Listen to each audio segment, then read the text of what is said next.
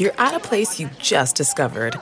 And being an American Express Platinum card member with global dining access by Resy helped you score tickets to quite the dining experience.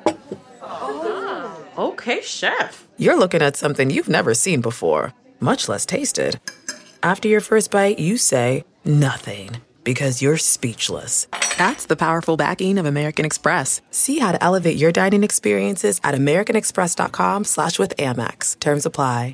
Do you ever feel like you're settling? For your foundation, that is. Maybelline's new Instant Age Rewind Eraser Foundation doesn't settle into fine lines and wrinkles. With SPF 20 and moisturizing Pro Vitamin B5, this foundation not only provides medium coverage and a natural finish, but also protects and nourishes your skin. And the best part? The blurring sponge tip applicator makes application a breeze. Say goodbye to cakey, uneven foundation and hello to a flawless, radiant complexion. Try our new foundation today and see the difference for yourself at amazon.com slash instant eraser foundation. Welcome to this podcast number 734. Hey, Matt, Matt Mira, what are you doing here on an intro? Oh, I got nothing to do right now, Chris. So I figured I'd stop by the podcast, see if you guys are recording. Turns He's actually out, been living here. turns out you were recording. And then it's weird. He leaves when you come in to record and says, "Tell him I was never here." Through the through the vent. That's so crazy. Yeah, Uh, well, um, thanks for letting us come into your living room. you're welcome. Uh, just I'd like you to get rid of these tiny bottles of water every time I would come in here, and they're just sitting there. I know, man, but they just, you know, my experience is that that they just disappear on their own. I try to keep a place clean, and you assholes come in here ruin it. I assumed you'd sell them for the redemption value. It's not a bad idea. Forget I said anything about bottles. Do you guys have anything in the Nerdist Community Corkboard? Matt Mira, is there anything you want to promote that, that you got coming up? Nope. Okay. You got other podcasts and stuff. Yep. Okay. and they're secret. I got one from from uh, the from inside the Nerdist family. Adam Murray has an Indiegogo campaign going right now for a short he's working on called Joe and the Pirates. that is uh, this kind of Amblin esque thing. I read the script; it's real good. And Jonah Ray's going to be in it. Wh- who's that? Huh?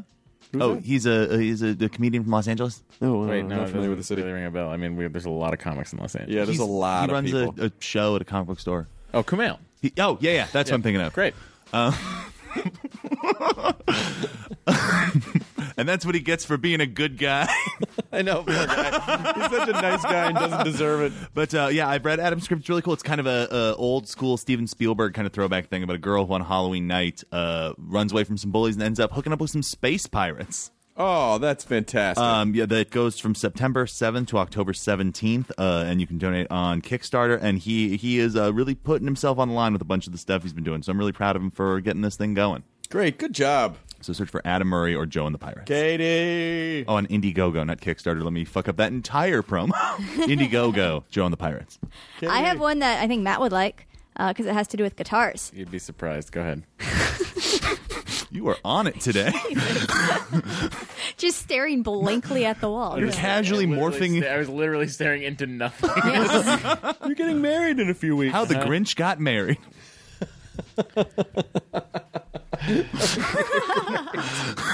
That would be a great story. yeah, my heart would grow three more sizes and I'd die. That's the part they don't tell you about. You ever tried The Grinch had heart disease. They're celebrating heart disease. Katie? Anyways, if you live in the Cleveland area and you I need a don't. guitar fixed or you just want to talk to someone that knows a lot about guitars, Oh, check it- out Guitar Geek Shop. Stan, who runs the shop, literally knows everything about guitars. And he- Everything. Everything. Dude, he can fix shit. He can build shit. It's cool. Can he make stuff left-handed? Guitar Probably. Geek shop. Yeah, Guitar Geek Shop. And if you go to facebook.com slash Guitar Geek Shop, you can find out more about it. Suddenly someone's more interested. Let me go to this Facebook website. All right. Let's figure out what's going And if you guys ever want to hear Matt talk for like almost two hours about left-handed guitar playing exclusively, listen to that episode of This Is Rad. It's Yeah. real intense. check it out. I've been there. I've done that podcast. What are you finding on the website? I'm, I'm just um, well. I'm gonna find it. This episode of the podcast is Brian Regan, who's just such a legend. of- He's a living legend, and by legend, I don't mean that his time is over. He is still a he's didn't an murder him at the end active of the episode. legend. He's an active comedy legend, and you should see him live. If you if you have any interest in comedy, you should absolutely see Brian Regan. And you can get a free taste of him live because he's doing that live special on Comedy Central. I mean, the guy is such a he's he is a universally uh, a loved. Like I've seen so many different types of comics who uh, consider him an inspiration. Me, me included. He is such an amazing. Absolutely. Comedy entity. He is promoting his Comedy Central special on Saturday, September 26th at 9 p.m. And he's filming the special live at Radio City Music Hall. So uh, watch that when it happens. Brian Regan. See if he says the F word on stage finally. He's not just say live on in front of millions of people. We got him to say it on comedy and everything else. Did you guys get him to say it? Oh, we yeah. did, yeah. It was yeah, great. We got, him, we got him to do it on here, treat. too. Yeah, it was. On, Treat from Brian Regan. to hear Brian Regan It's a swear. rare gift. Here's the Nerdist Podcast number 734 with Brian Regan. Play the thing. That's the worst Brian Regan impression. Oh, was that Brian Regan's impersonation? No. That Oh. was just my dumb voice. Now entering Nerdist.com.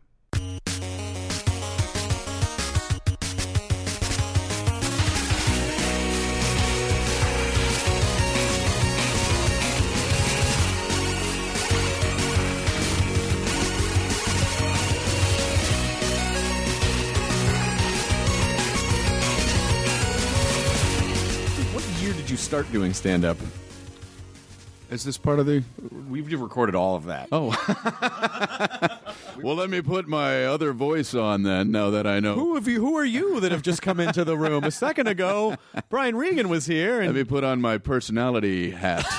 um, I started a long time ago, 1980. eighty was the year. Yeah, 80 or 81. It's one of those two years. But uh, I dropped out of college to to try stand up comedy. Because that that was I feel like the mid '70s is when comedy seems to like really, you know, that's when Steve Martin started doing stuff and Richard Pryor and and it and comedy had come out of the sort of nightclubby and really become a, a, a force of actual standalone entertainment. Well, it, it was beginning. It hadn't quite exploded yet. It, it, hadn't exploded at, at all when I decided I wanted to be a comedian. The only comedy clubs that I knew about were in New York City and Los Angeles. And I was in college in Tiffin, Ohio, and I thought I'm going to have to move to one of those two cities to try to be a stand up comedian. And then I went down to Miami, Florida, where I grew up, and I looked in the Miami Herald, and there was a grand opening, an ad for the grand opening of the Comic Strip Comedy Club in Fort Lauderdale, sister club of the one in New York, open mic night, and I was like, wow, like it was just such a beautiful thing to have this place that I could drive, not my car, my parents' car, to, to to to try to try it. Do you remember what your first set was? My first set, I forget what the jokes were supposed to be because I blanked out. Completely? complete blank out. I uh, I got on stage and I had every word memorized. You know, like "Hi, how are you?" was memorized. you know, written down and and practiced. I got on stage. First thing I realized were the lights were brighter than I, what I expected. I said, "Hi, how are you?" I got feedback in the mic. It went.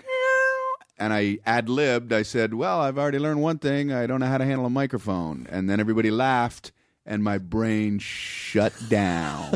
Oh no! it just shut down. I couldn't remember anything. And I'm just on stage looking at these lights, just not knowing what to do. And I just started joking about how stupid I was that I couldn't remember my act because it was an open mic night. Everybody knew I was an auditioner. And then they started laughing at that. And I ended up killing about this routine that I just winged about how stupid I was. And then I walked off stage and I was like, I, I don't know what to think. And uh, other comedians were coming up going, wow, that was cool how you pretended like you forgot your act. And I'm like, I didn't pretend that, man. And uh, so that was my first time on stage. Oh wow! And then so the second time, did you do the rehearse bit, or did you like, yeah, maybe I should pretend that I don't remember? I wasn't smart enough to do what I had learned the previous time. I went up and did the memorized stuff and bombed. but I'm so glad that I, I didn't do that the first time because who knows if I would have quit. If you ever would have gone back up again, Right. But it, it or 1980 did, was people people were really actually starting to make a career like that's that seems like the beginning of uh, you know clubs opening up everywhere. Well, I mean, like 1980, this comedy club opened up in Fort Lauderdale. Um, and then by the time I, I worked there for two and a half years, just trying to get good enough to be, be able to work out on the road. And right ar- at the same time, concurrently, that's when comedy clubs were opening around the country. It could not have been more perfect. So I was able to book myself basically every week. Not because I was any good, but there were, there were clubs in every city at that point, and they needed comedians. If you could stand on stage and not melt for for thirty minutes, you could get booked. So I I, I was I I, ha- I was adequate. I was adequate enough to get booked. That's what I would I would call club bookers and go, if you're looking for somebody who's adequate, I'm your man. Is this the bare minimum comedy club? I can do the bare minimum necessary for you not to fire me before the weekend hits. I am a- I am able to talk in front of people uh, at a microphone. And I won't I won't I won't run off the stage. There, well, we won't. Uh, there's, there won't be any negotiation. Uh, no matter how bad it will be, and it will be bad, I will stay there my, my entire designated time. I will distract these human beings so that they will buy alcohol and uh, and Yeah. wings. And I will whatever. be perfect before you'll you'll have headliners, right? Funny people. I will be perfect before funny people. I will. I will almost upset the crowd to a point that your headliner will, They will really. be so happy when the funny guy comes on stage. Did you started getting? Did you start getting to a point where when you were featuring, where you where you kind of started outperforming the headliner? Was that did that start to become a, a, an issue? Um, yeah, but I mean that was never my quest. You know, I mean I was just trying to get as good as I could be. Um, I was never trying to.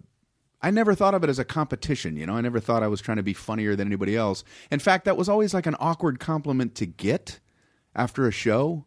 You know, when people would come up and like take you aside and whisper, you know, like they wanted to take you into a dark alley and go, "You you were funnier than a headliner," you know, and it's like as much as I appreciated the effort at a compliment, I'd rather they just say I was funny.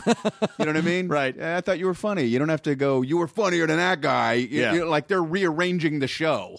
Like No, we're gonna drag him outside her and, and kick you. the shit out of him. But uh, just so you know, yeah, I mean, it. it I think. Uh, I think people do kind of think that it needs to be like a one or the other sort of a thing, or they can't just appreciate the show as, as a whole. Well, we you know it's such a competitive world now that I mean that's people like to put things in a hierarchy, you know, and Right. decide who was the best and then second best, and it's like it, it, can't everybody be funny in a different way? You Yeah. know, I mean that was always my feeling. Well, I think the problem is that, that a lot of people think comedy is one thing. They think it's one thing.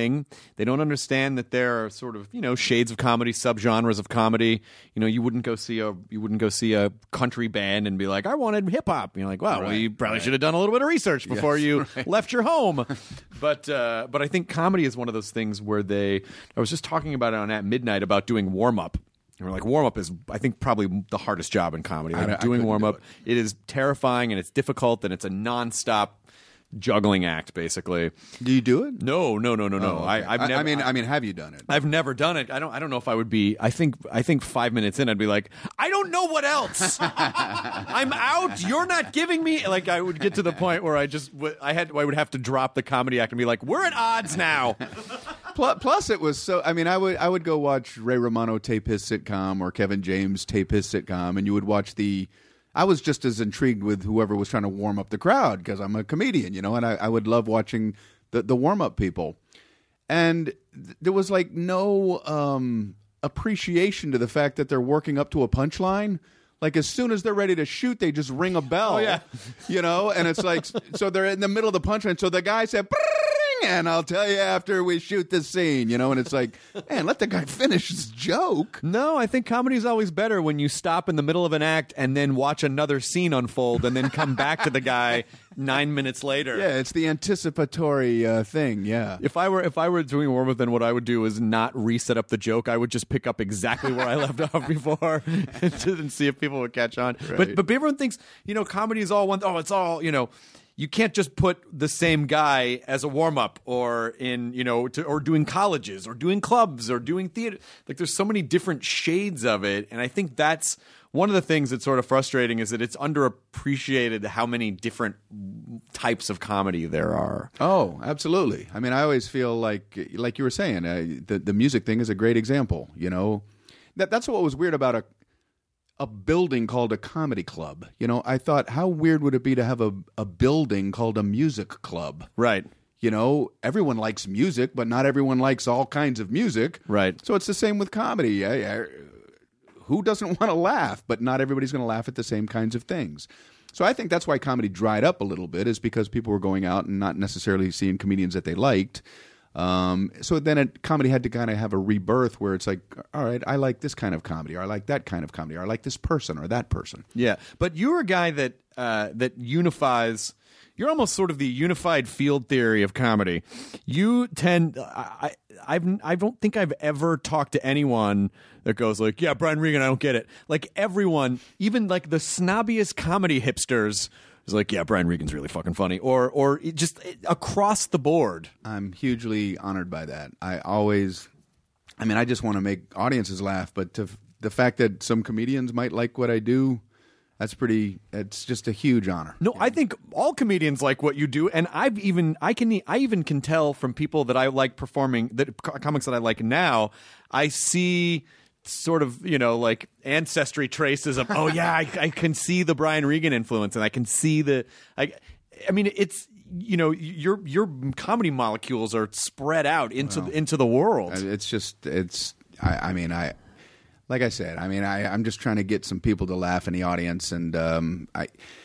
But you know that playing to the back of the audience, you know, playing to the back of the room, making Yeah. comedians laugh. You know, that was part of it too. You know, but I never wanted to do it at the exclusion of the audience. You know what I mean? Um, I'm like a I'm a pig. I'm a, I want everybody to like me. I'm a but I I think I'm a creative pig. all, all I've ever noticed, uh, you know, the thing that I've noticed is that you have a tremendous amount of respect for your audience as people who, it seems, as people who came out and wanted to be entertained, and you are there to service them and make sure that they have a good time. Sure. I mean, you know, it's like that's they, they, absolutely they came out to have fun, and it's like that's kind of why we're all here. And I'll do, I'll do my best. I, I, I, I will try at every moment that I'm on stage. That's all I can do. It might not work. you know what I mean? Like if say you're doing a corporate show or something like that, and it's not necessarily working. I'm still trying. Every second, I will try to turn this ship around, but sometimes it's not going to happen.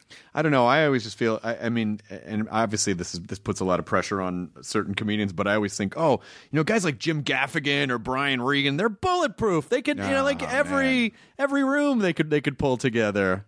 No, no, no, no. I, I mean, I, well, now I'm fortunate enough where I'm performing in front of people who, you know, have a ticket that has my name on it. You Right. know, so, but it wasn't always like that. You know, there would be plenty of nights where, you know, it just wouldn't click. And plus, my comedy, you know, it's it's heightened reality. You know, I can get silly and I can get exaggerated and I can, you know, exaggerated joke where I feel stupider than I really am or something like that. And if that heightened thing isn't working, that's that's a big fall. you know, that, you, you can't pretend like you were just talking. Right. You know, you can't pretend like you were just, you know, I, I didn't even mean for that to be funny. It- it's like clearly that was supposed to be funny when I'm going, you too, you too, in case you ever fly someday. And if they're just looking at me, I can't, you know, shrug that off like I never intended that to be humorous.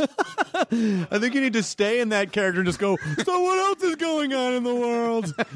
just stay that guy. So it, it, it not only was it a bomb, it th- those were big, big bombs. Those were big bombs. Go down swinging. Mm-hmm.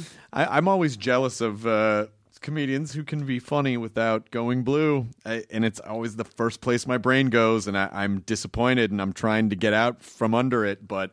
You are able to not do that at all. It's so, I- I am so in awe of it, and I don't know how it works. Well, I mean, when I first started, I I had a handful of dirty jokes here and there. You know what I mean? I would use the F word uh, and a joke or two, and I have a sexual reference here and there. But it was always such a small percentage of my act, and so you know, it, it isn't that I'm Johnny Wholesome. It's just because I'm anal that I want to be hundred percent something. I don't want to be ninety five percent something. So it's just my anal quality kicked in that I became completely clean. So there I think is- a lot of people miss the point and think that you know, like like I somehow think it's loftier or better, and it's I don't feel that way at all. I mean, there are blue, filthy comedians who I think are geniuses. Richard Pryor, I think, is maybe the best stand-up comedian who ever lived. He worked blue.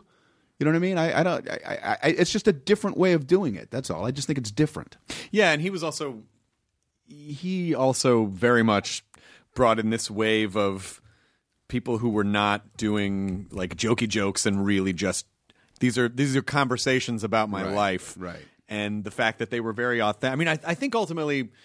It, there needs to be an authenticity, and you can tell if someone's being dirty just to try to get a rise out of the audience, and you can tell when when it's an organic part of who they are, Right. As a, as a performer. I mean, I, that's where I kind of, I don't say draw the line, like I'm, who am I to be drawing lines? But I, I do agree that I think some people are cheating. You know what I mean? Like hitting the words because they know the audience wants to hear the word. I don't mind if you're saying it because this is what you want to say, but if you're hitting it because you think that they'll respond to it, then, well, then you're crossing a line that you shouldn't be crossing as a performer, you know? I always feel like we should be doing what we think is funny and not what they think is funny. Right. I always think that the the moment the moment you try to figure out what they think is funny, I think is when you start making a mistake. Because you're trying to chase something Because you're then well, what's the point of you being on stage? You're not supposed to give them what they want. You're supposed to give them what you want to give them. right. You know what I mean? Um, and hopefully they're going to agree. You know what I mean? if they don't agree, you don't have a, a career. You don't have, you know what I mean? You want them to agree on some of it, but uh, you know, I, I otherwise I feel like you're just you're hitting buttons. You know, you're just on stage hitting buttons. when uh, when you get used to performing for people when who are coming out because your name's on the ticket, have you? Did you ever have any? Uh, was it ever rocky if you just went into a club and just did a drop-in set and no one expected you to be there, and then, like in other words, the curve between going back to performing for for people who didn't 100 percent know who you were versus that kind of you know when people know who you are, you you get a huge pass because they're excited to see you. Not necessarily. I, I here's what happens when I go into a comedy club on the road. Like I'll finish my show, we'll go over to the comedy club, you know, and it feels good. Hey, I'm going back to a comedy club. I walk in and there's a person behind the podium who looks at me and says, "It's twelve dollar cover." they have no clue. They have no clue, and and it's kind of an ego hit, you know, where I have to go. Is there a way that I don't have to pay the cover charge? I just played at a venue that has a bank's name in front of it, and I feel like I should. I mean, I have the twelve dollars. I do, but I just feel in the principle of the thing, I shouldn't be giving it to you to come in here. But and, and even like if I occasionally do a guest set, uh, you know, it's weird. Like I have a following, but many, many, many, many more people don't know who I am than do know who I am, even in a comedy club. I've I've gone on in guest sets and and, and like the MC being very gracious and kind and nice will make it sound like some star has walked in. And so I think they're expecting Jay Leno to hit the stage or something like that, and then they'll you know go Brian Regan, and I can hear people. I, I never heard of this guy. Have you heard of this guy? Do you know who he is? You know I mean? So I got to go up there and earn it, just like everybody else that night. Yeah. Guys, I just came over from an audit from a from an arena. I want to make it clear that I've just come over from the largest venue in your town. To But come, I don't, I don't like to play that card. You can't, you know what I mean? Um, and I, I love the anonymity, but it, it amazes me how anonymous. Like I can literally play like a, a a big venue, right? I could go a half a mile down the road after the show to go into Burger King, and no one in there knows who I am. And I'm like, how is that possible? that half a mile that way, I'm like, you know, big man on campus, and over here, nothing. I, you know, and, and because entertainment now, particularly, is so splintered, and everyone, you know, there's a niche audience for everything, and people don't know. It's just it's not it's not like it was in the '80s where everyone just watched the same things. Everyone just saw the same things and watched the same right. things, and now it's you know the the, the, the the kid that's working at Burger King is, is watching other things on YouTube but the- versus the people that you know came to see your show. But you you know you built such an incredible following of what I assume to be essentially relentless touring o- over the years, which seems like it, it just you know. Do you ever take a break, or is it is it always is it like forty weeks a year? No, I, I do half the weekends of the year. I do 26 weekends a year, and I do four one nighters in that weekend: Thursday, Friday, Saturday, Sunday. So, I mean, I'm I'm always on tour, but I take a, plenty of time off in between. Yeah, and then each each new tour is it hundred percent new stuff? Is it is that is that your No, it's it's just uh, ever evolving. You know what I mean? It's just like uh, if you go back to a city two years later, I'm hoping that that audience will see who knows 60 70% new stuff or or more you know i mean i'm really looking forward to doing this special because i, I want to move on from this material you know as much as i want to do it and be done with it I, I i'm looking forward to the material that i'm not doing you know What is your what's your cycle for the special? How many how long does it take you to do a new special and get through the material? Well, normally I would like to record something like every two to three years, but it's been like five since the last thing I did. I did a CD, and um, so it's been a little bit too long. So I'm getting kind of antsy. Oh yeah, yeah. You must be ready to Yeah, purge. just why I want to move on. Take this because it really does force you to like, oh, can't touch that anymore. Right. People have already seen it. Right. And then will you do the? Uh, do you, do you do any TV or anything else to support it, or do you just do you get to tour just on the strength of the fact that you release specials every so often and that you just you tour every you know you tour reg- regularly? Um, am I doing TV to support the special? Yeah, yeah, yeah. I mean, like, will you go do sets on you know like uh, well now Colbert? Will you go do sets on? The- I'm going to do the Tonight Show that week. Oh, fantastic. Uh, with Jimmy Fallon on that Wednesday, and then the special is that Saturday. I'm doing the Today Show um, Friday. I I'm not sure who's interviewing me. I thought Matt Lauer, but somebody said maybe not. I, I don't know. But Thank uh, God they're not like go do stand up. It's people will think it's fun. No, it's uh, morning and it's not a good time for. Uh, I don't. I, I'm, I'm never comfortable in those environments. So I, I'm the only person telling people not to watch me on the Today Show. you can watch me sit on a couch and look very lame and boring while somebody asks me questions on the Today Show. I've never felt that's my. You know, I like to be on stage doing that thing. That I know how to do. Conversations, I'm always like quite uncomfortable with them. you seem fine now. Well, th- this is a, a false exterior. I'm putting a facade on. I mean, you're No. scratching a lot of the skin off your face, but uh, Well, you're doing a, you know, we're talking about comedy and you're asking very good questions, so I feel more comfortable than I am oftentimes. oh, when you get the when you get the like the morning when you got to go do the morning TV show when you're doing the you know when you're performing in a city, you're like go do the morning TV show, and you go like Brian Regan, uh, uh, Brian, I understand that recently where they're trying to set you up for a bit. Like this is so. Yeah, one time so- I'm doing some Good Morning whatever show, and they said uh, we're going to tease to you. Go stand over by the camera, and we're going to say that you're going to be coming up after the break. So when we point at you, uh, do something twenty for, tw- for twenty seconds. do something. Do something funny for twenty seconds. what? what? What? What should I do? Well, you you've come up with it. You're the monkey. You're the funny monkey boy. So, as far as I know, no one's coming back after commercial break because they go, and we're going to be back with him. And I stand there and I just blaze my eyes into the camera for 20 seconds. If you want to see more of a guy looking awkward and staring blankly into a camera, we're going to have more of that on the other side of these commercials. And then when you come back, did you actually do the interview afterwards? Sure, sure. So, uh, Brian, are you funnier on stage than you are doing teases? Don't talk to me. I'm I'm staring. Where's the camera? I want to burn a hole in it. I'm staring. At I can see your soul. I can see your soul, Dubuque. Wherever you were, yeah, it is. It's it's sort of hard because I think, especially in a lot of those in a lot of those towns, like there's there's usually all it, there seems to be the same delineation of there's a couple of people who work on the show that are they've been there a long time. They don't give a shit anymore. They have they're to them it's just I got to show up and do this job and then I'm gonna go home. And there's always kind of a younger person that's a little out of touch but wants to be. Hey man, I really like. I don't know what these other guys are. And it and you're you're coming into basically a pre-existing inside joke that you don't know what Very any of the reference points are. I, I, I did one one time, and it was a man and a woman co-host, right? And the woman really thought I was funny. She told me before the interview, and you know, it made me feel great. And then we get out there and we're doing the interview. So the three of us are on camera, right? And she's sitting next to me, and she's laughing. Hyster- I'm trying to squeeze bits in, and she's laughing hysterically, which makes me feel tremendous. But he don't want to give it up. he don't want to give it up and he thinks it'll be funny to be rolling his eyes like I, like I don't get my co-host and why she thinks this is so funny and it was just you know why why why is why does it have to be this awkwardness you know Oh, because I hate my mom.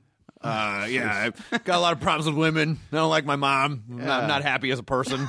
anyway, you're going to be over at probably the. is right yeah, it's. Uh, I I think to have to do you know a couple hours of morning television, morning radio every morning, I think is probably soul crushing because it it you know to have to fill that much time every day and be up here like I can't imagine. A- and I'm not, you know, like radio hosts or whatever. I'm not belittling them. I, I'm the one that I, I know that that's not my skill set. You know what I mean? Um, you know, whenever the whenever they say, "Well, just jump in when you feel like it," I feel like saying.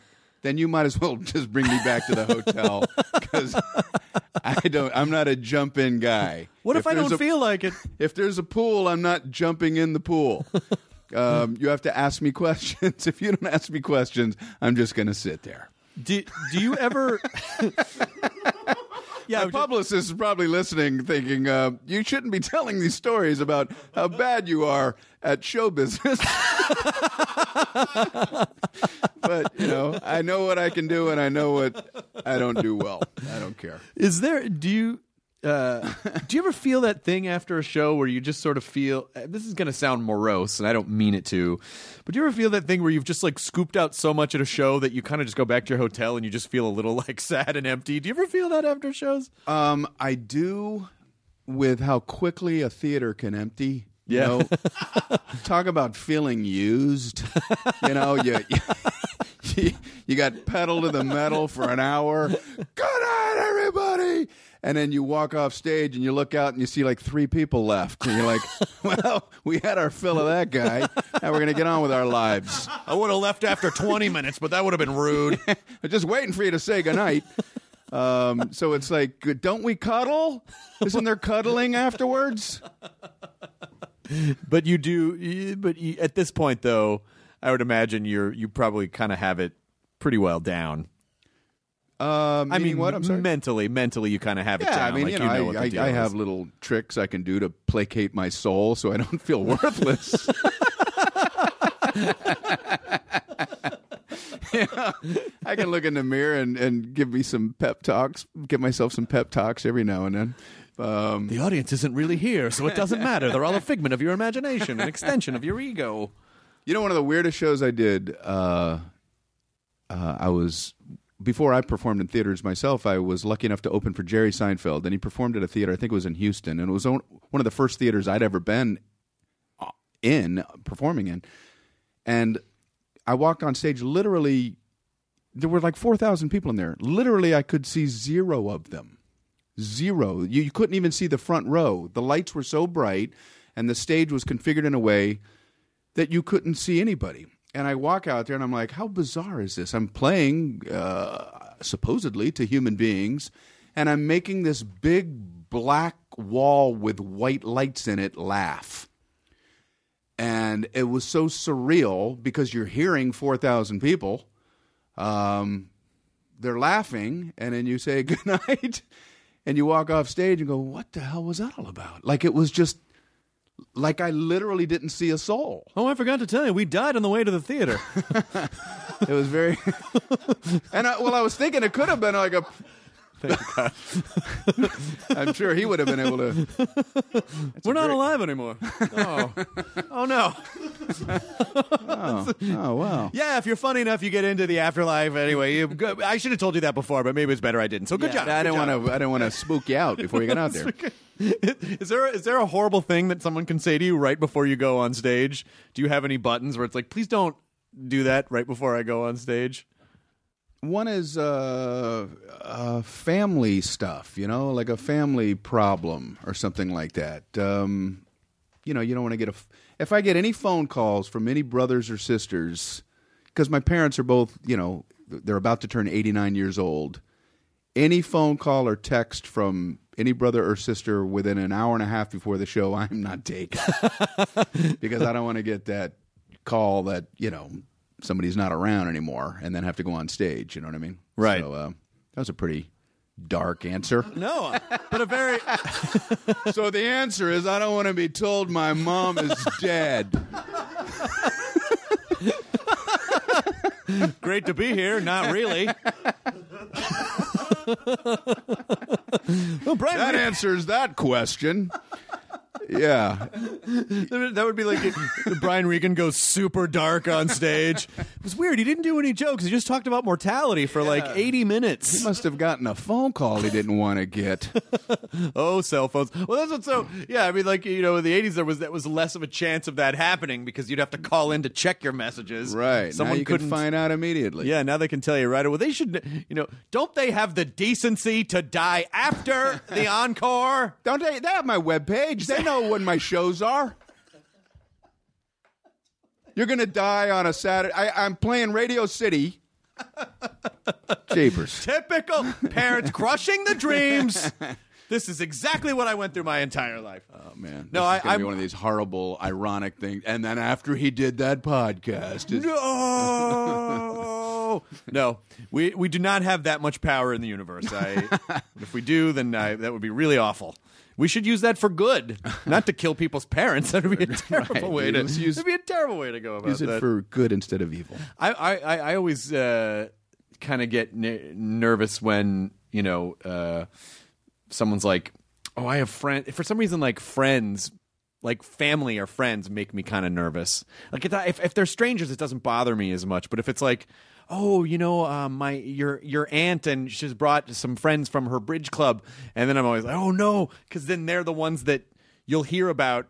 You'll really hear about what they thought about it afterwards. I, I have that.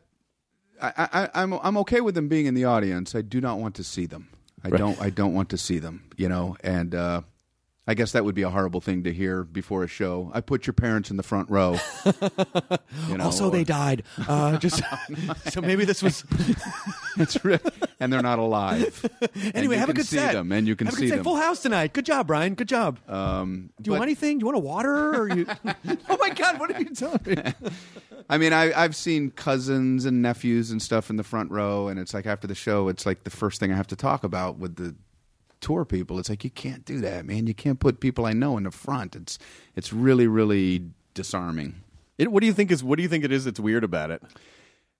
It, it's just, you know, I don't know. I think comedy for me, comedy is best in front of strangers. Yeah. I, I don't know why. I mean, not that I I'm I'm not so naive to realize that there aren't people in the audience that I know, but I'm trying to make this room full of strangers. People laugh, you know. Um, one of the first times I tried it in college was with all my friends. You know, I knew I wanted to be a comedian, and uh, so they set this thing up where I would do comedy at the campus bar, and it's all my friends in the audience, and it's like it's it it doesn't work because I'm on stage trying to go into these premises, you know, going, "Hey, well, I was on a bus today," and they're like, "No, you weren't." well, I, yeah, no, I I know I wasn't really, but let's just pretend for a moment. Well, it's hard for us to do because we were with you all day. It's amazing how you're all able to talk in unison that way. you're one collective mind. One collective mindset. now speaking out together. Yeah, I uh, it it it, it I get kind of weirded out if, and I I really appreciate when because there you know people will come to multiple shows like the same people will come to multiple shows and I do appreciate it but I always get it's so funny how in my head I can get about one person as opposed to a lot of people going I know they know what this joke is that I'm about to tell and I feel weird about it and they don't because they know what they're they they made the choice Right. but I still can't help but get in my head about it are you the I, same I, I I try I, I used to not like looking at the person who isn't laughing. Um, I was doing a show at uh, I forget what club it was, comedy club, and I'm on stage, and there were there were two women sitting next to each other, like three tables back, but they were in a underneath a can, they were underneath a canned light, so I could see both of them. And not only did they not like me, they needed their faces to show that they didn't like me. They needed me to know that they didn't like me. And they were both just staring at me. Um, clearly, I didn't have them. And yet, I was you know, kind of killing with everybody else, but I couldn't help but I, I kept peeking over at these two, and one in particular. I mean, she was a physical presence. She was very large and just staring at me like I don't. If her body language could talk, it was like you're not funny.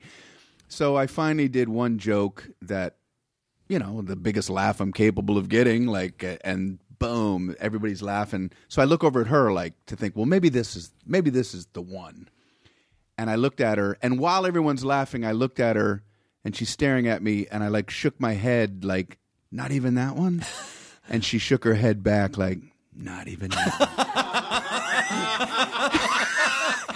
one." and I laughed. I laughed on stage, like I had this aside with this person who clearly doesn't like me. Like we communicated. You know, it was weird that that was happening while other people were enjoying it. You, it, it, but there's something kind of fun about the fact that you acknowledged your sort of arch nemesis Yes. position. Hmm, I'll see you at the next show. I know you're my enemy, uh, but I, I want you to know I know about you. Not even that. Not even that one. That makes me. But sometimes I feel like you, you know, because comics can get so in their heads about what the audience is thinking, and I think sometimes it's best in in that that's a specific situation what you just said. But sometimes, haven't you ever the experience where you go like, God, this wasn't a good show. I don't know what the fuck. I I- no one, and then afterwards they're like, We thought you were so uh. great, and then you find out. Oh, they're just not effusive. They're just kind of. Some people just sit there politely, like we'll let him talk, but then afterwards it seems like, oh, they actually had a good time. It's hard for me still. You know, I mean, I've been doing this a while. It's still hard for me not to say after a show that I wasn't happy with a show because, like you're saying, people like it and don't. They don't know how you did the night before. They don't know that you felt you crushed the night before. So you're working your way to get through a set. Those people in the audience could be having a perfectly fine time. and then like I have to learn how to not say I, I didn't like it so much. You know, like if they say hey I enjoyed the show, I just got to go well thank you. You know, but I'm still trying to learn that. Well, that's why I think it's so funny when people, when like when you get into a tiff with someone on the internet and people go, "Well, don't pay attention to the trolls," and you're like, "But you don't understand. My profession conditions me to find the one person in the audience who's not enjoying themselves and and deal with them, or the heckler and Right. deal with them. That's what we're conditioned to do." Right, exactly. They exist, and you can't. Uh, you know, it's hard to pretend like that they they don't exist. With you know a room full of people, one heckler, that's the one that you have to take on. Do you enjoy that part of the process? Does it sort of keep it fresh and fun, or would you prefer that no one speak out ever during the shows?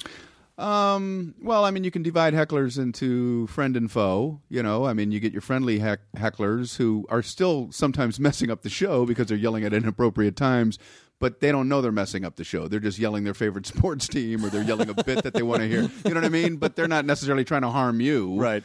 Um, so you have to handle that differently, obviously, than somebody that's yelling, um, you're not funny, you never have been funny, and you never will be funny. You know, somebody that has that.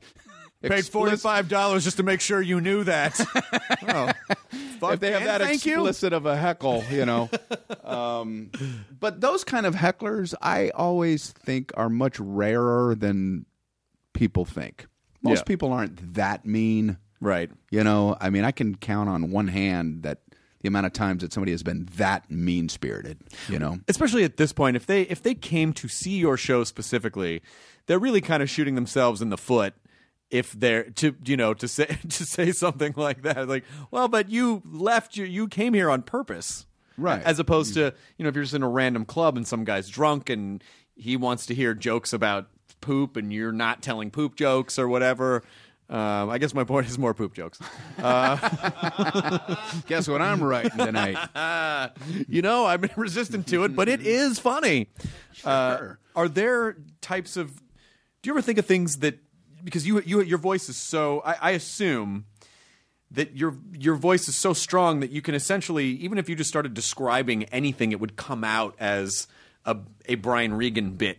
You know, like that you, kind of you know how to say something in a way that automatically frames it in a comedic way. But are there things that you go, well, you know, this doesn't really, I think this is funny, but this doesn't really fit my voice at all? Oh, sure. I mean, I think of uh, very dark, very dark, twisty things. Um, sometimes I, you know, I, I, I wonder sometimes could I ever, you know, experiment and play around with, uh, a darker type of comedy. Um, right now, you know, it's like I, I do shows now where sometimes people bring kids. You know, it's not a kiddie show, but like you look out in the audience and there's a nine year old girl holding a red balloon. You know, I don't want to tell a joke that's going to send reverberations up the string and make her balloon pop. you know, um, but I do wonder if there could be a time in my career, who knows, where I could just go into clubs and do a, a, a twistier side, you know, and show a, a more demented side because it's it's there. I mean, you know, I, I have a personality that includes you know the kind of comedy I do on stage, but I can also be kind of off the tracks. I think you know, I, I think the place to do that would be like, you know, if you're in New York, drop by UCB one night, or drop by UCB here, or our you know, or our Nerd Melt Theater over. These are places where you can do that and go. I think pretty. It, it wouldn't touch the rest of your career, and I think those people would really I think it could be really I think it could be really interesting. But I think it'd be a safe zone for you to try that. kind Would I be able to say a word like shit? Yeah. hmm As a matter of fact, if it was at UCB, you could actually shit on stage, and it, they still would not be fazed. Oh, you could point at the shit Yeah. and call it shit. This is what, yeah. This is literally a poop joke. I mean, you could do that, and I think that in some senses they would respect it. Wow. But but you can. I mean, you you could, you know, eh, th- those are the places where you can be more experimental, and because it's so low impact in terms of like you know the people that are going to UCB at eleven o'clock at night are not going to the big arena in the big arena. Hmm. They're separate audiences, but I don't know. It's just something to think about if you wanted to experiment, even. One time, you could get a sense of whether or not you, you thought it worked. It's yeah. intriguing. You know, I'll write down some four-letter words and memorize them. It's just no jokes. You know when you choke fucking a dog to death? Oh my god, what happened? and then someone puts it on the internet. Oh man, you said this wouldn't touch my career. I gotta choke fuck more dogs to death just to feel. Wow. It would probably just be the kind of stuff I do, but with curse words in it. what the fuck is with fucking Pop Tarts? You know, you're, you're, God damn it, you're sitting there reading the motherfucking directions, and you're going, three seconds? Are you fucking kidding me? No fucking way. And then you think you're done with that, and you go, holy motherfucking shit, microwave directions. Anyway, you guys have been great. I go, wait, wait, that was a 30 second joke. Now it's a two minute joke. Oh, I see. I feel so alive. but that's even if you just did that. I know this is an alternative room. It's a little bit edgier, so I'm taking some of my old material and spicing it up a bit just, just- for you guys. I hope you enjoy it. You're going to bleep all those out, right? well, um, um, I don't know if. Uh, Oh, well. All right. oh, oh well, it's all. God damn it! No, but it is. Uh, it, it could be a fun place for you to because you know ultimately, I'm sure as a performer, there's stuff that you feel Sure. like you can't. You know, do you ever feel? I don't know. Imprisoned is kind of the wrong word, but just sort of like. Uh, I, I'm I'm a little kind of in. If I want this to continue, it kind of has to stay in this region. Well, it's it's a very interesting question because I have tried to be careful my whole career not to allow myself to be painted into a corner. You know, as soon as I feel like I'm being overly defined a certain way, I would always write away from it. Instead of going towards it, I would write away from it. I, I never wanted to be something you could easily hang your hat on. Um, you know, there was a while when I was like I was doing victim comedy, you know, feeling stupid. And then I would start reading articles. Oh, he's the guy that always feels like an idiot. Not in a negative way, but it was like I was being defined that way. So I was like, all right, I'm not writing any more jokes like that. Now I, I, I started writing anger fantasies and, you know, changing the kind of stuff I would do. And then like the crouching around on stage, you know, some people would say, oh, he's the, he's the guy that always crouches around on stage. I'm like, well, I don't want to be like a cartoon, so I'm going to show these people that I can stand upright, you know? so I would always work away from it. And I don't know if at some point the clean thing would be part of that. I, I, I don't know. Um, because clean is what I respond to. Not that it's clean, but it's just everyday stuff, you know? So that, that's what I gravitate towards. But lately I've been I don't know why I'm like fascinated with foreign policy and politics, and it's like I'm writing jokes that cut your audience in half. You know what I mean? Uh, because they take a position, and um, but I want to I want to do them. You know what I mean? And so, uh, who knows? I, I just want to be ever evolving, if you will. Well, I don't think you'd be happy if you did jokes. It's because it's exactly what you said, and then at that point, you're just doing it for the audience, and you're not doing it for yourself anymore. Correct. And so, you know, you can't. I feel like that'd be a tough thing to sustain for any length of time because it really would be it, it- those moments after a set where you kind of feel a little. Uh, you'd feel a little extra. Ah, and I didn't even really care about what I was saying on stage. Right. I, I mean, that, and that's something that I always try to be careful of and make sure that I'm I'm, I'm hitting things. I mean, I still do things that are important to me and that uh, you know interest me, but they are on the you know the cleaner side of the tracks, I guess. But uh, you know, uh, I don't know. I mean, you look at George Carlin. I mean, his later career, he was certainly a different comedian than he was at the start of his career. You know, he was doing hippy dippy, hippy dippy weatherman, and then at, later he's doing social conscious consciousness stuff and talking about whether God exists. And Richard Pryor, same thing. You know, his early years, he was definitely doing a different thing than he did later in his career. So I think if you're a a comedian, it, it, there should be an arc to it. You know, um, there there should be a growth to it, and uh, so I try to be open to that and make sure that I allow that to happen for me. Did you ever? Um, do you have any stories about about realizing that one of your ultimate heroes was in the audience, and then you had to go on stage, and then you, or, or were you, you know, you're you're very comfortable on stage, so you don't think about that stuff. But like, was Carlin ever in the audience, or any of those any of those guys? Did you ever perform for them? Uh, no, I never had the uh, good fortune to, to ever meet George Carlin. I would have liked to. Oh my God, that's crazy! Really? No, I never. I mean, I, saw him perform. I, in fact, I was working at a comedy club in Atlantic City. Okay, and George Carlin was playing like in the main room. Okay, and so we finished our show, and the guys from the club were able to get us to slip us up into the back of the theater. So I go up in the back of the theater. I'm watching George Carlin on stage. You know, like could there be a bigger legend in comedy than George Carlin? and he's not having a good show. So I'm fascinated. I'm fascinated watching George Carlin, who was one of the best comedians who who's ever lived. I'm fascinated in just watching him, but I'm also fascinated that he's not having a good show. And while I'm watching, this Jersey guy and his wife gets up and start walking out. They had to walk past me to get to the exit. And this guy, I overhear this guy go, "This guy don't know nothing about comedy." Oh, and I wanted to grab him and go, do me a favor. You go find the guy that knows more about comedy than that guy and bring him to me because I would love to meet him.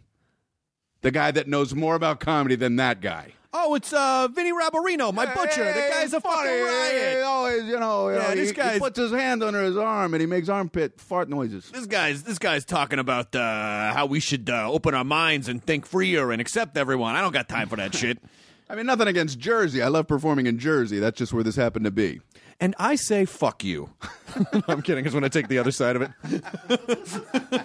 just thought it'd be fun to Point point, counterpoint. point counterpoint.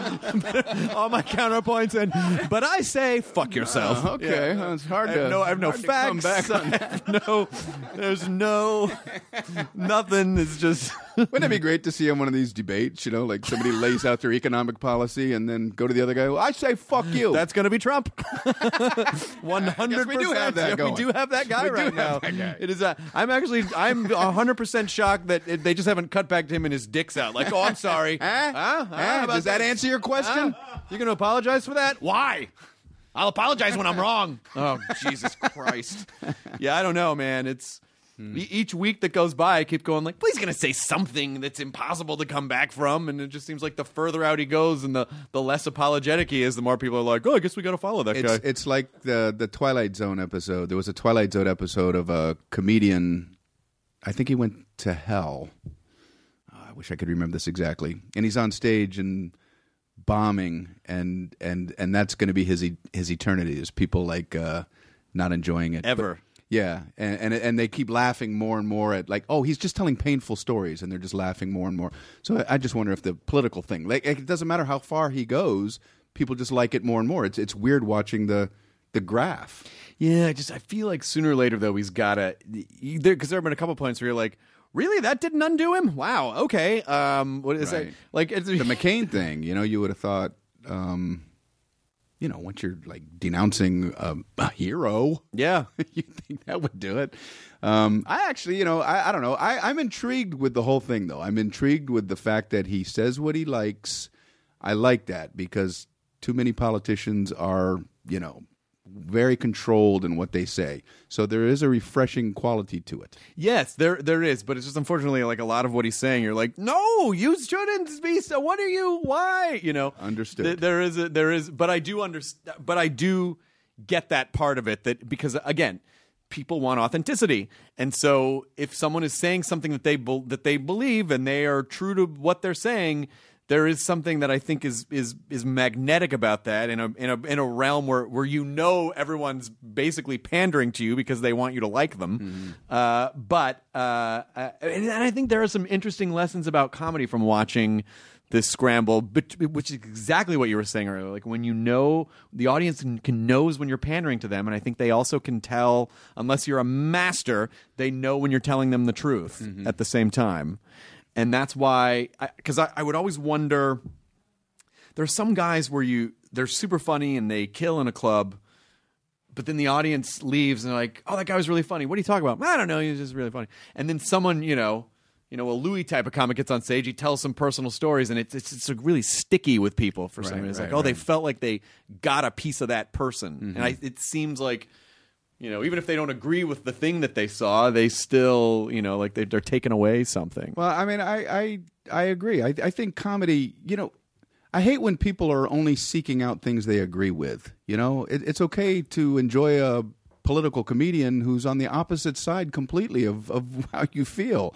Um, you know, I used to love watching Paul Mooney in New York. I would perform at Caroline's, and he would do the Late Show, and I would sit in the back and watch and and you know he wasn't very always kind to white people you Sure. know but I loved it. I, I loved hearing. Um, I, I'm talking about it in his comedy. You know what I mean? Yeah. Um, he has a perspective. He's he's, he's a he's an African American, and he's doing comedy from his perspective and his life.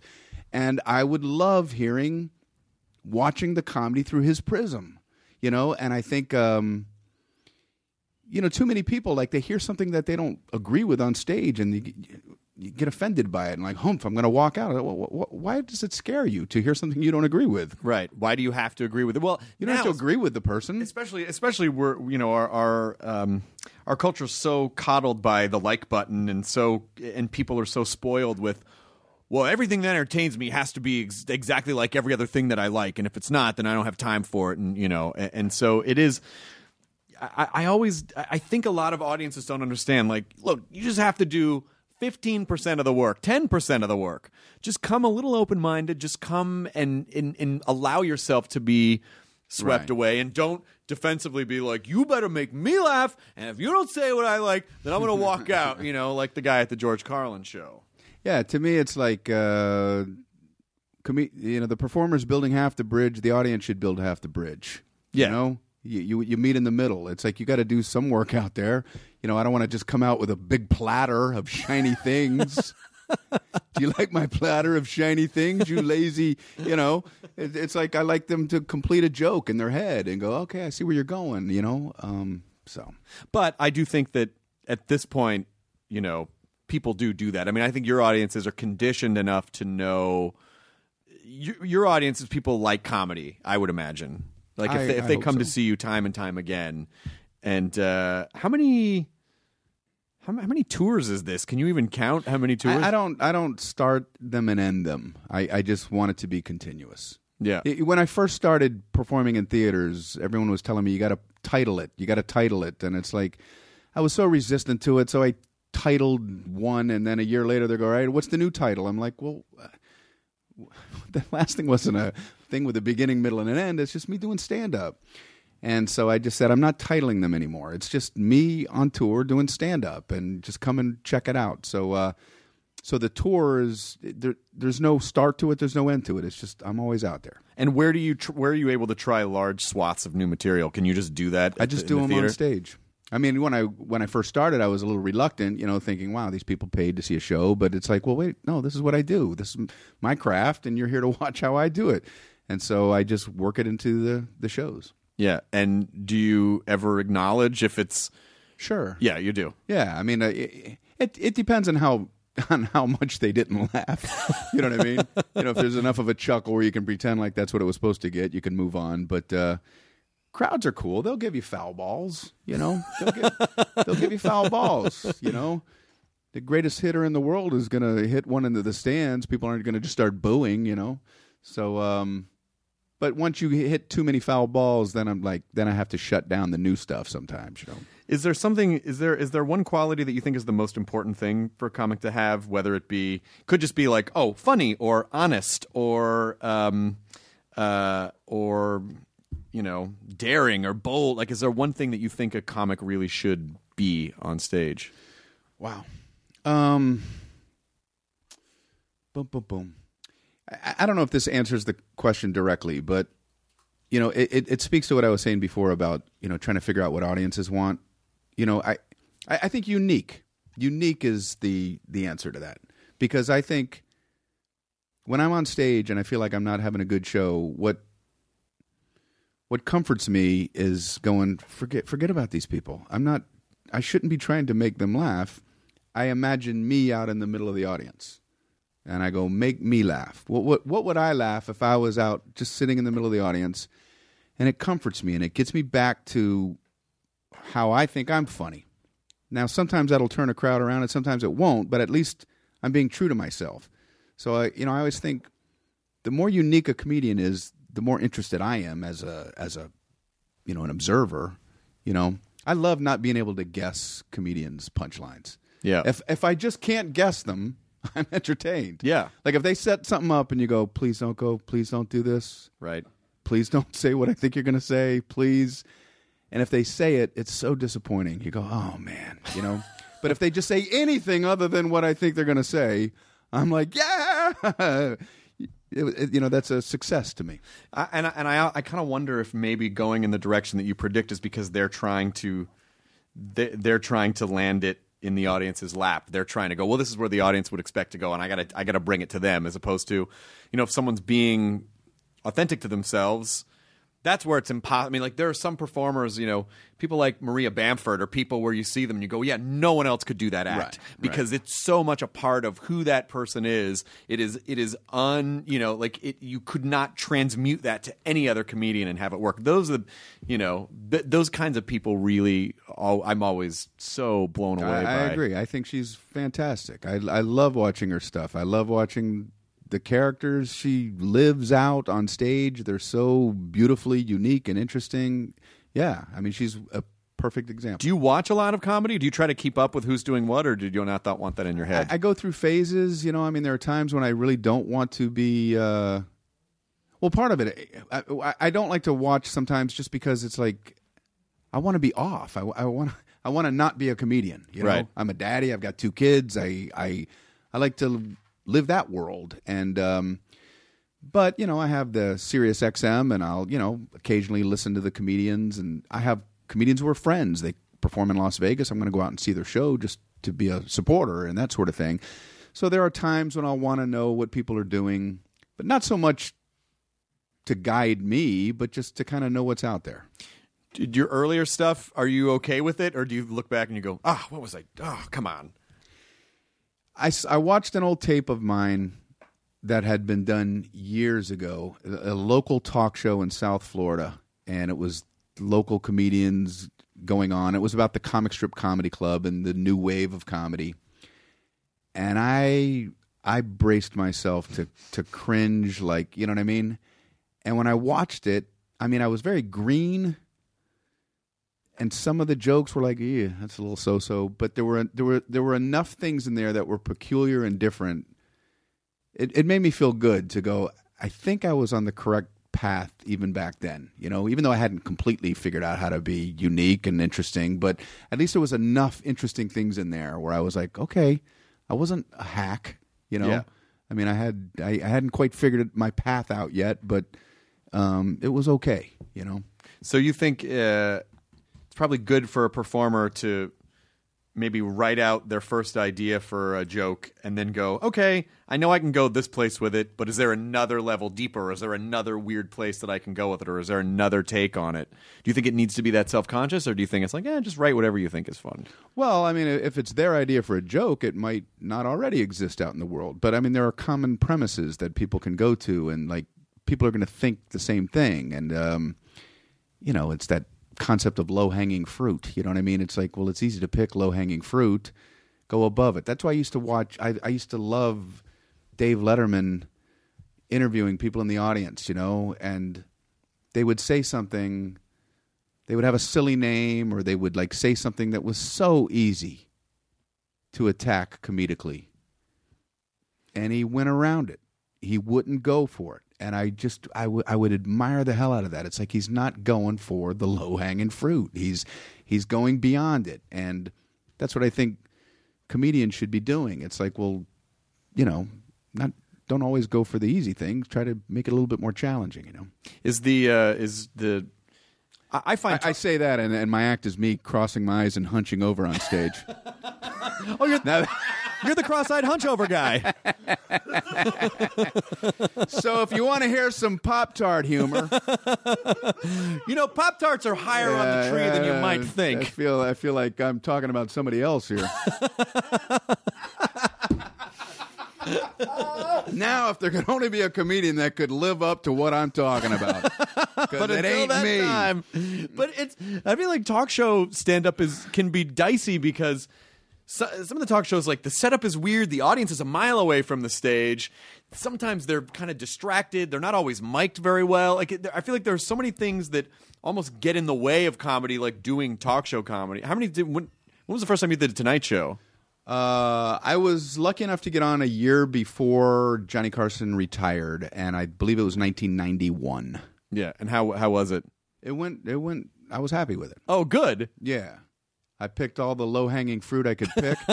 um, no, it was, uh, you know, it, it went okay. Yeah. Good. Uh, did you hang? Did he call you over? Did you talk to him, or did? Not because of the set. You know, I mean, like I always make the distinction. You know, there's like that f- uh, lore, if you will, of like people killing, and then he goes, "Hey, come on over." Um, I got to go over afterwards because a guest didn't show up, Uh-huh. and so they let me go back out and do five more minutes on the panel at the end of the show.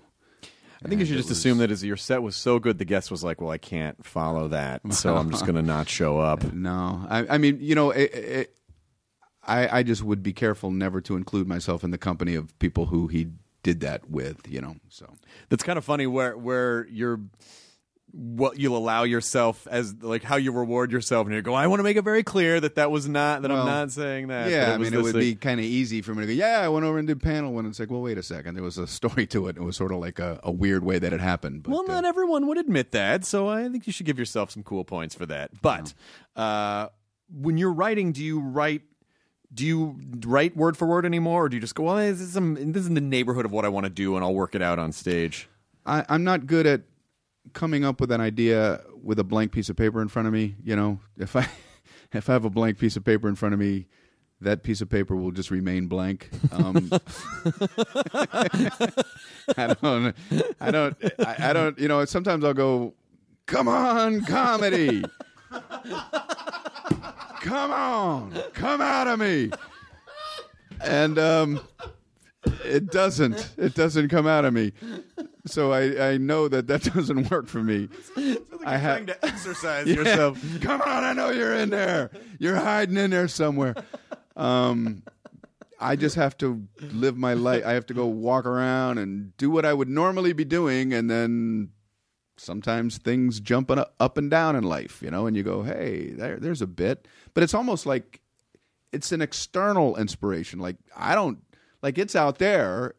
It's I always think of it as like when you're chosen to be the captain in high school gym and you get to pick the team for the basketball that day. And there's uh, you know kids jumping and pick me, pick me. Th- that's what bits are like to me. Things happen in the world and they go pick me. I'm kind of funny and you go, ah, I guess that is funny. And then once you have it, then once you have the idea, then you can apply a craft to it. And all right, let me pick interesting words to make this pop a little bit more. But the original inspiration, I don't know how to do that.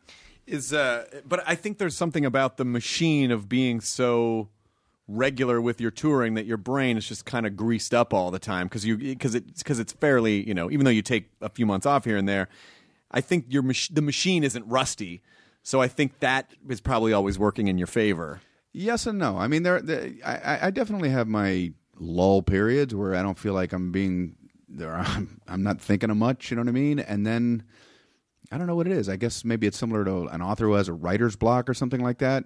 It doesn't go for a long period of time, but I'll go through periods of time. I don't worry about them anymore because I've I've gone through them in the past where, and I I know I'm going to turn a corner somewhere, and boom, all of a sudden I'm going to start thinking about some things that are interesting to me. You know.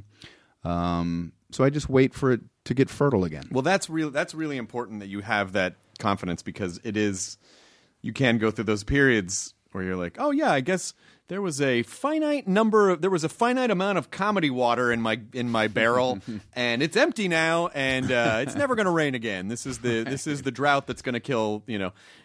And then a, a month will go by, like, oh, okay, wait, oh, right, right, right, okay, maybe, maybe I'm not a complete moron.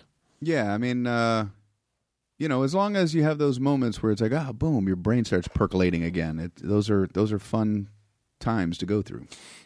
have you ever had the moment where you see comedians that you loved and then they they kind of get they get older and then they do stand up again and you're like yeah uh, i don't know you know and not really the same you know i have this conversation with people about with other comics about like is it that they get rich and comfortable and they're maybe isolated so they're not noticing the same things that everyone notices? Or is it you know is comedy like a hungry man's game where they kind of have to always get a little hunger and if they're if they're not hungry in some way then they just don't really care anymore? Well, I you know I think there's the of the people aspect to comedy, you know, where it's like uh, you, you you need to be an example of the people that you're talking to, and if if you're living a life that's different from them, it's hard to to make them laugh, you know. Um, you know, you, you need to be able to go to the grocery store and you need to be able to take a cab. And when you're not doing those things, you know, you're left with uh, a much smaller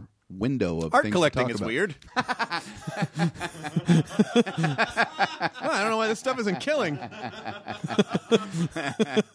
That's exactly right. what is the deal with chauffeurs? they're not supposed to talk to you when you get into the car but get they in the back of the car. And I'm I'm I'm trying to go to a, a highfalutin restaurant. i'm clearly from the old west because i said highfalutin highfalutin. and they turn around and they want to bend my ear. I'm like, uh, come on, folks, you with me on this? I think I think upscale Brian Regan would be a fun chunk of just like you know I'd like to pretend you like you basically just pretend that you know you're a billionaire and you've lived like a billionaire but you still have the same you still have the same cadence but it's just all of, all of that stuff. Well, I, I I have this whole thing about uh, what's the deal with first class people, and it comes from the perspective of you know people in coach. And I got off stage one time, and my tour manager was joking with me, going, "People aren't buying it anymore, Brian. they know you're not in coach. I know I think Louis You know I what I mean? So it's I think like, Louis uh, said on Conan or something one time he was like he started out kind of apologetic, like, yeah, you know, sometimes I fly. You know what? Fuck it. I I fly first class. All right. I make a lot of money. I don't have to fly coach. Why would I? So I think you know. But again, that's just as long as you're honest with the audience. I think they're okay. with Well, I think yeah, they're okay with it. you want it to ring true, and you can't be doing things that people are like, "Uh, I don't know about that, you know. uh, I, it just I always wondered if you know there are purists out there who are like, no, I can't live too. If I live too well, it kind of takes me out of the game, and I got to make sure that I'm still forcing myself. But I even think that's not totally authentic because that's not really what you're experiencing. You know, you're kind of forcing that experience to happen. I'd I'd rather give up comedy and fly first ca- first class. it's really worth. It really can be worth it. Uh, so the, when is the wh- when the new tour, uh, the new special is? Uh, Uh, Saturday, September 26th. Um, it's live on Comedy Central, uh, 9 p.m. excellent. And what's the title? I don't know. I think it's Brian Regan uh, live from Radio City Music Hall. Okay. There's no like really clever title. Just so people know, because they because sometimes Comedy Central will they'll air like a bunch of like they Oh. could air a bunch of Brian Regan stuff just to make sure that people know it's the- Yeah, um, I mean they are showing some of my past specials in the week or two leading up to it, which I guess we're in that window now. But uh, it's just Brian Regan live from Radio City Music Hall. yeah. And if it's a special where uh, you know you're wearing a shirt that does not look of this era, it's probably an older special. Why is he wearing shoulder pads in the year 2015? Hey, that's something that I also picked up from George Carlin. He he was smart enough to not in his earlier years, you know, he's wearing bell bottoms in a special or whatever, and Yeah. then he started wearing all black. And I always wondered, like, if he did it so that the com- comedy could be timeless. And so I did a special a long time ago, and I, I told my manager I do not want to wear anything that is currently hip. I want to wear just classic jeans and shoes. You know, I, I I want it to be where you could watch it ten years from now and not immediately get sucked into the the haircut or the or the clothes. You Yeah. know, I want it to be about the comedy. cut to you dressed like a 1930s gangster. like I just, I didn't say I thought it was classic. I mean, it was timeless. I thought it was timeless.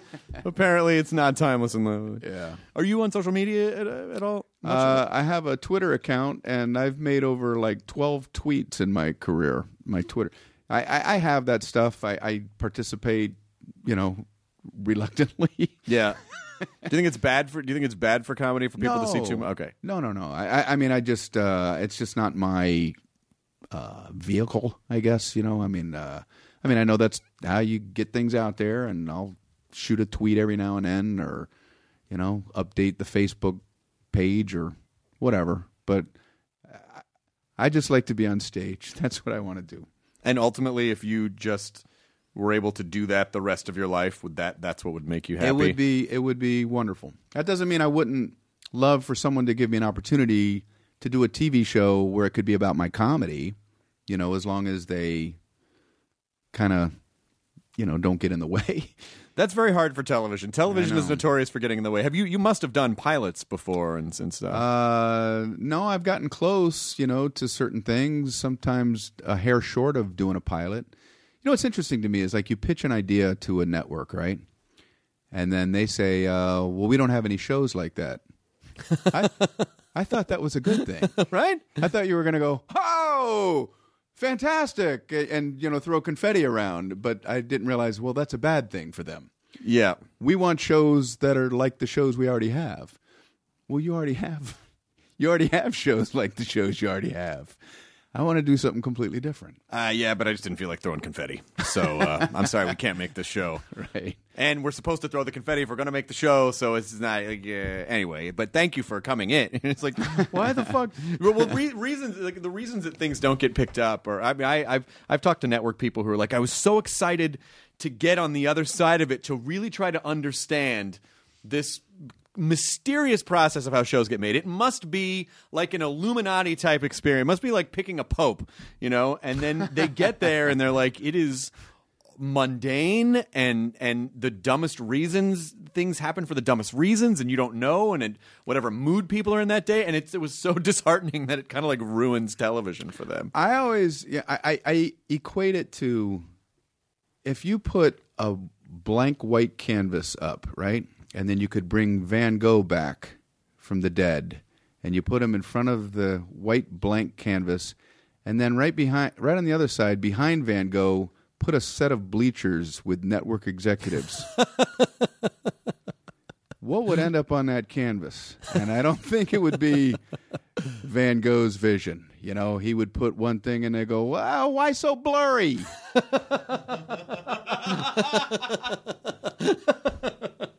does it have to be blue Yeah, well, uh, uh, there's plenty of blue already. Put some greens or reds. and there could You it be a daytime thing could you make a daytime yeah, thing? daytime. People like daytime. yeah that ear thing is weird do you think that's going to test well oh, jesus christ So I would love to see a network slash Van Gogh production. also the network would be completely nonplussed that you brought someone back from the dead yeah yeah yeah that's great but how are we going to capitalize on this? Does it have to be a canvas? Y- yes. Uh, Brian Regan, it has been an absolute pleasure. Thank talking you to so much. Such an honor. And Joe Bolster, so nice to see you uh, and meet you in person too. It's uh, the first time I ever heard him talk, it flipped me out.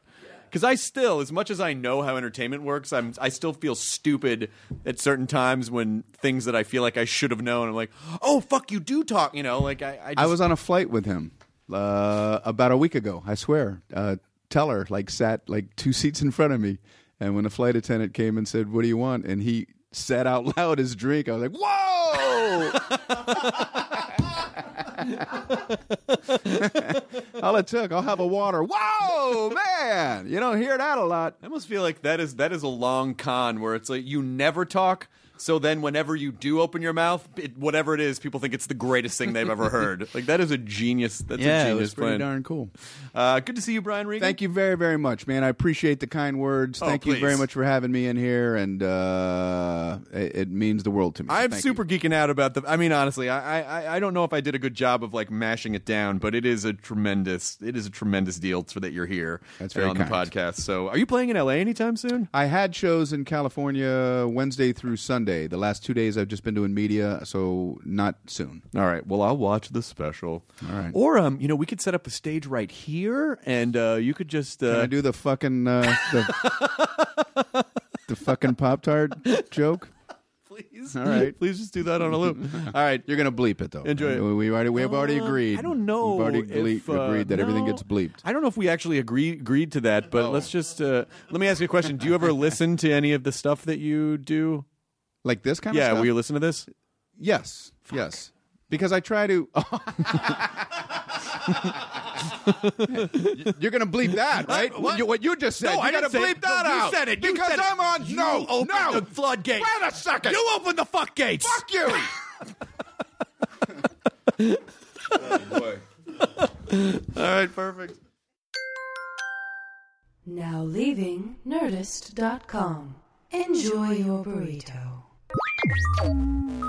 It's all a lighthearted nightmare on our podcast, Morbid. We're your hosts. I'm Alina Urquhart. And I'm Ash Kelly. And our show is part true crime, part spooky, and part comedy. The stories we cover are well researched He claimed and confessed to officially killing up to 28 people. with a touch of humor. I'd just like Sure. to go ahead and say that if there's no band called Malevolent Deity, That is pretty great. a dash of sarcasm, and just garnished a bit with a little bit of cursing. This motherfucker lied like a liar. like a liar. And if you're a weirdo like us and love to cozy up to a creepy tale of the paranormal, Or you love to hop in the Wayback Machine and dissect the details of some of history's most notorious crimes. you should tune in to our podcast, Morbid. Follow Morbid on the Wondery app or wherever you get your podcasts. You can listen to episodes early and ad free by joining Wondery Plus in the Wondery app or on Apple Podcasts.